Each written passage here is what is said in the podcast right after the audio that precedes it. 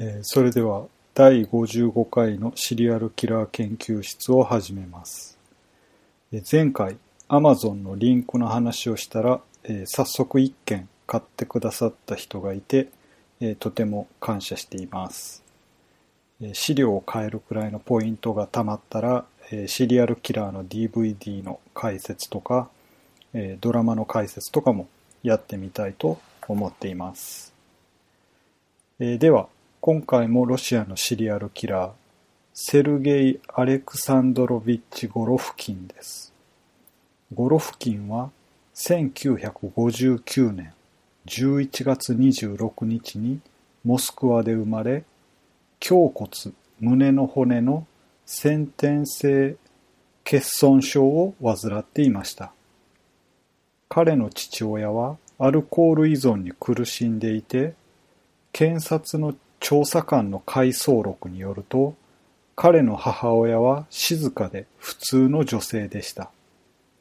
両親はゴロフキン自身がすでにいくつかの殺人を犯していた1988年に離婚しました。子供の頃、彼は胸骨の欠損症だったことが原因でよく風邪をひいて気管支炎、腸の感染症、腸炎にも苦しんで消化不良を繰り返していました。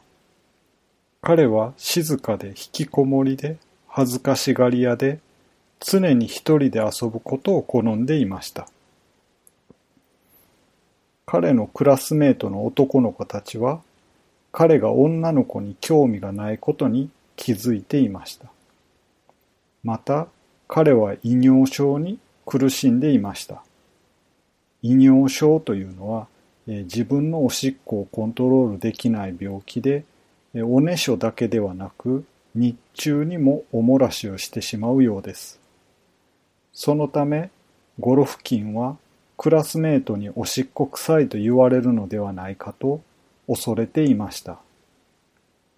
ちなみに、ゴロフキンはクレマトリジ、日本では火葬場という意味のロシアのロックバンドのボーカルをしているアルメン・グリゴリアンと同級生でした。ゴロフキンはいくつかのサークルやゼミで勉強しましたが、特別な結果は得られませんでした。ただ彼は一生懸命勉強したので、銀メダルで学校を卒業することができました。先ほどのアルメン・グリゴリアンの回想によると、彼は女の子や他の何にも全く興味がなかったということでした。別のクラスメートは次のようにも回想しています。彼はいつも身をかがめていて、クラスメートは誰も彼に注意を向けていませんでした。彼が13歳の時、1973年頃には猫を捕まえて連れ帰って家で虐待して最終的には絞め殺していました。まず動物虐待から始まるのは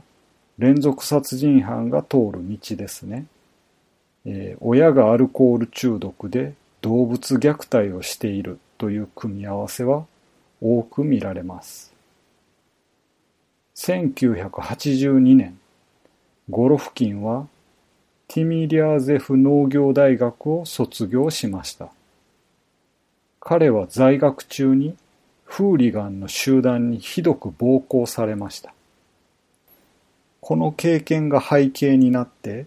サディスティックな幻想が強まっていって、いつも暴力を想像しながら自慰行為をしていました。暴力の想像というのは、彼がどのように相手をレイプして殺したかを想像していました。何度もイメージしている間に、ゴロフキンは理想的な犠牲者のイメージを固めていきました。その相手は15歳以下で痩せている黒髪の少年です。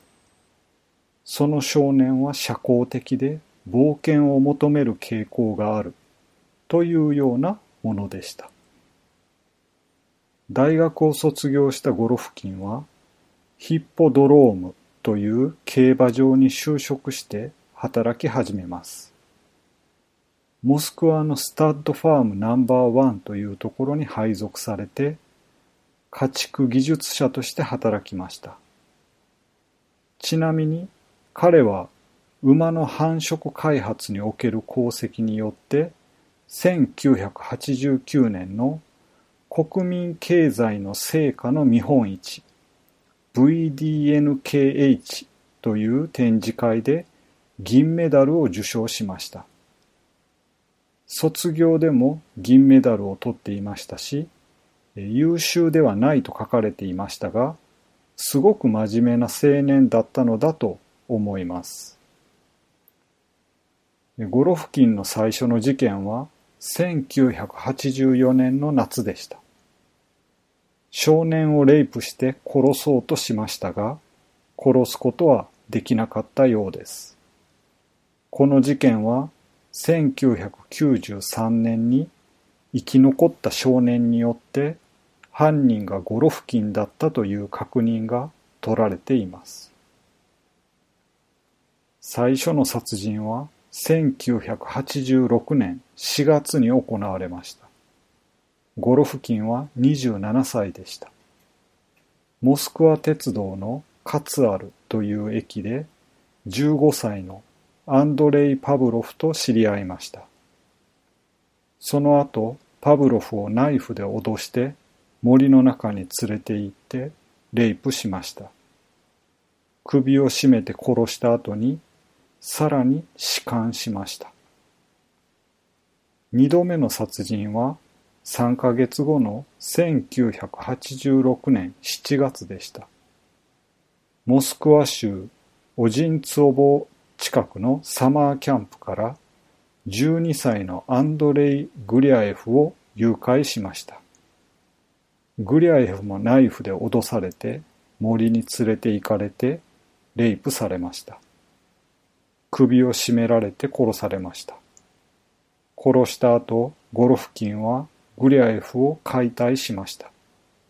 生殖器と頭を切断して体から切り離しました。さらにお腹を開いて内臓を取り出しました。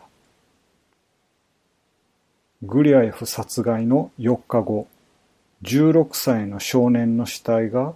オジンツォボ地区で発見されました。彼の体には35の刺し傷がありました。しかも死体は解体されていました。ゴロフキンはこの事件については無罪を主張して、彼は法廷に出廷しませんでした。捜査中の尋問で被害者の一人の知人がフィッシャーという男性に会ったことを話しました。彼は自分をフィッシャーと自己紹介して、右腕には探検に蛇が絡み合った形の入れ墨をしていました。後日、この話はその少年の空想、思い込みであったことが分かりましたが、この証言のせいで長い間間違った捜査が行われていました。連続殺人犯にはフィッシャーというニックネームが使われて、この噂はモスクワ全体に急速に広まりました。ただ、噂がモスクワ全体に広まったので、ゴロフキンはしばらくの間殺人をやめざるを得ませんでした。この後、ゴロフキンが犠牲者には自分はフィッシャーだと自己紹介していたことが分かっています。1988年、ゴロフキンは29歳の時にベージュの VAZ2103 という車を購入しました。詳細はわからなかったのですが、この車を使って1989年に3番目の殺人を犯しました。その後、1990年にゴロフキンは地下室付きのガレージを建設しました。そして、このガレージの地下室が犯罪を犯すのに絶好の場所だと気づきました。1990年8月から1992年9月まで一度に二人を殺害する事件を2回、その他にも数人を次々と襲って8人のティーンエイジャーを殺害しました。ゴロフキンは次のように証言しています。1990年に私は最初に工作部屋としてガレージに地下室を作ることを計画しました。しかし、それから私は性行為や犯罪のために地下室を使うという考えを思いつきました。1991年8月、ウスポンスコエ村を通り過ぎて車を運転していて、バス停で10歳くらいの男の子を見かけました。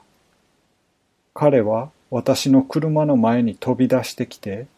村まで乗せて行ってほしいと頼んできました。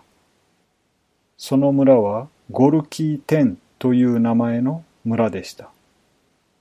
私は彼を無理やり自分のガレージに連れて行きました。私は彼を地下室へ連れて行って、少年の口と肛門を無理やり犯しました。その後の行動については、なぜそうしたのか自分で理解できません。まず、私は彼の首を絞めて殺して吊るしました。それから彼の皮膚を剥がして死体を解体しました。なぜかわからないのですが、皮膚に塩を塗り込んだ後に2回に分けて死体をポリアナ療養所近くの森に運び出して、そこで穴を掘って埋めました。裁判の資料では、今のエピソードの説明が与えられていました。いくつかの激しい成功の後、ゴロフキンはティーンエイジャーの手を縛って首を絞めて階段の段に縄をかけて吊るしました。それから少年が死んだのを確認してから、彼は壁に埋め込まれたフックに足を引っ掛けて逆さに吊るして、鼻と耳を切り落として、頭を切断して、胴体をナイフで何度も刺して、そして内臓及び生殖器を切り取りました。彼はナイフと斧を使って死体を解体して、軟組織を切り取ってガスバーナーで焼いて食べました。頭以外の体で残った部分は森に持ち出されて埋められました。ゴロフキンは切断した頭をガレージに置きました。彼は頭蓋骨を開いてガスバーナーで脳を焼いて軟組織を取り外して後日他の犠牲者を脅迫するときに、この頭蓋骨を見せていました。1992年9月、ゴロフキンは3人の少年をガレージに誘い込んで、レイプして殺しました。彼らはゴロフキンのガレージに泥棒に入ろうとしていたのだと証言しています。最後の少年はゴロフキンに12時間も拷問されて、レイプされた後、殺されました。彼は少年を吊るしてから仕事に行きました。ゴロフキンは次のように証言しています。私は3人の少年に自分はすでに11人の男の子を殺したと言いました。誰が誰のために死ぬかを決めさせて順序を設定しました。殺した少年の内臓を見せて解剖学的に説明しながら目の前で死体を解体しました。少年はヒステリーを起こすことなく、これらすべてを静かに行いました。ただ、時々彼は目を背けて背を向けました。殺人鬼のプロファイリングは1986年にドミトロフスキー地区とオジンツォフスキー地区で事件が起きた後に作られました。調査員は2回ゴロフキンが働いていたモスクワのスタッドファームナンバーワンを訪れていました。しかし、調査では、指名手配の殺人鬼は地元に住んでいると想定されていたので、どちらの場合においても、モスクワの居住許可証を持っていたゴロフキンが疑われることはありませんでした。最後の殺人の3週間後の1992年10月5日、最後の3人の犠牲者の遺体がキノコ狩りをしていた人によって発見されました。被害者の身元を確認されて、調査員は彼らが通っていた学校に訪問しました。尋問していると、クラスメートの一人が、犠牲者たちは強盗を犯していて、その相手がセルゲイ・ゴロフキンだったという証言をしました。ゴロフキンを監視するチームが組織されました。1992年10月19日、彼はジャボロンキ村を車で走っていた時に、私服の捜査員がわざと彼の車に衝突して乱闘を始めました。偶然に近くに警官がいたために、彼は拘束されて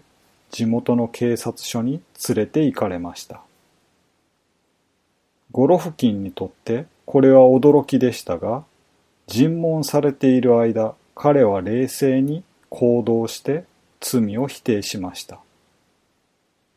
捜査官のコスタレフとバキンは、ゴロフキンを密かに監視を続けながら、釈放することにしました。しかし、その日の当番の警官が命令に違反して、ゴロフキンを独房に入れてしまいました。彼は一人で夜を過ごして、翌朝の10月20日の朝に、捜査官のコスタレフに話をしたいと言い出して、自分から最後の3人の少年を殺したことを告白しました。これには別の説があります。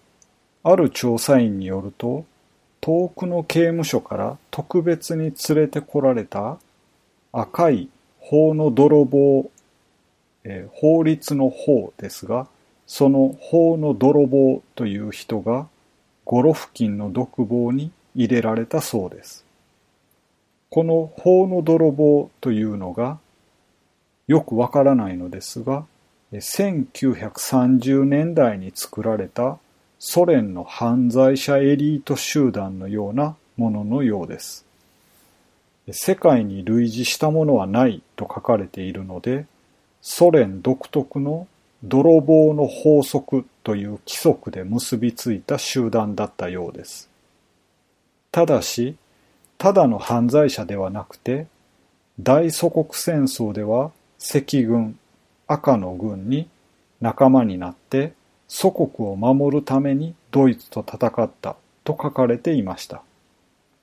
イメージとしては日本でいうネズミ小僧のような義族に近いけど、普段は泥棒なので、そう考えるとルパン三世みたいなものだとイメージしました。とにかくそのメンバーとゴロフキンは独房で一緒に過ごすことになりました。その法の泥棒が来る前に彼は自分が何の罪について疑われているのいるのかを尋ねました。さらにコニャックの小瓶、チョコレートバー、タバコを要求しました。それから独房で夜を過ごした後にゴロフキンは自分の罪を告白しました。ゴロフキンが法の泥棒に何をどのように話したかは分かっておらず、法の泥棒についてもすべてが不明ということです。1992年10月21日、ゴロ付近のガレージが捜索されました。ガレージの地下室に降りると捜査員は証拠を見つけました。見つかったのは皮膚や血の跡、犠牲者の衣服、一部が焦げたベビーバス、犠牲者の所持品などでした。その後、ゴロフキンは11人の殺人を告白して、犯罪現場と埋葬場所についても捜査官に詳細に証言しました。11人の犠牲者のうち、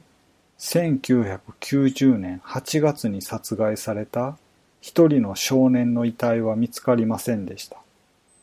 ゴロフキンは頭蓋骨を地下室に保管していましたが、すでに捨てられていました。捜査中、彼は落ち着いていて、殺人について穏やかに話して、時には冗談を言ったそうです。裁判は非公開で行われました。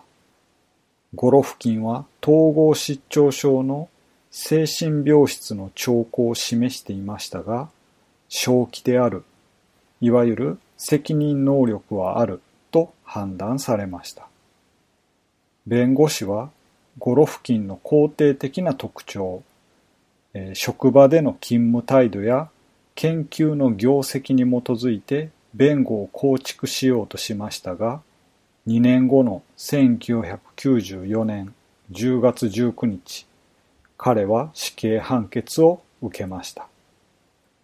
翌年の1995年11月下旬、ロシアのエリツィン大統領は恩赦の要請を拒否しました。そして1996年8月2日、ブティルカ刑務所で死刑が執行されました。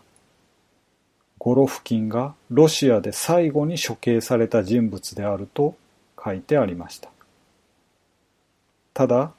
ロシアでの最後の死刑は1996年の9月2日、ゴロフキンの1ヶ月後に行われたと書かれている資料もありました。ゴロフキンの犯罪現場となったガレージは、ロシアの初代大統領、ボリス・エリツィンの家から500メートルのところにあったそうです。現在はガレージと地下室は壊されていて、代わりに犠牲者を追悼するための献花台があるようです。以上が11人の少年を地下室で殺したシリアルキラー、セルゲイ・アレクサンドロビッチ・ゴロフキンの研究発表でした。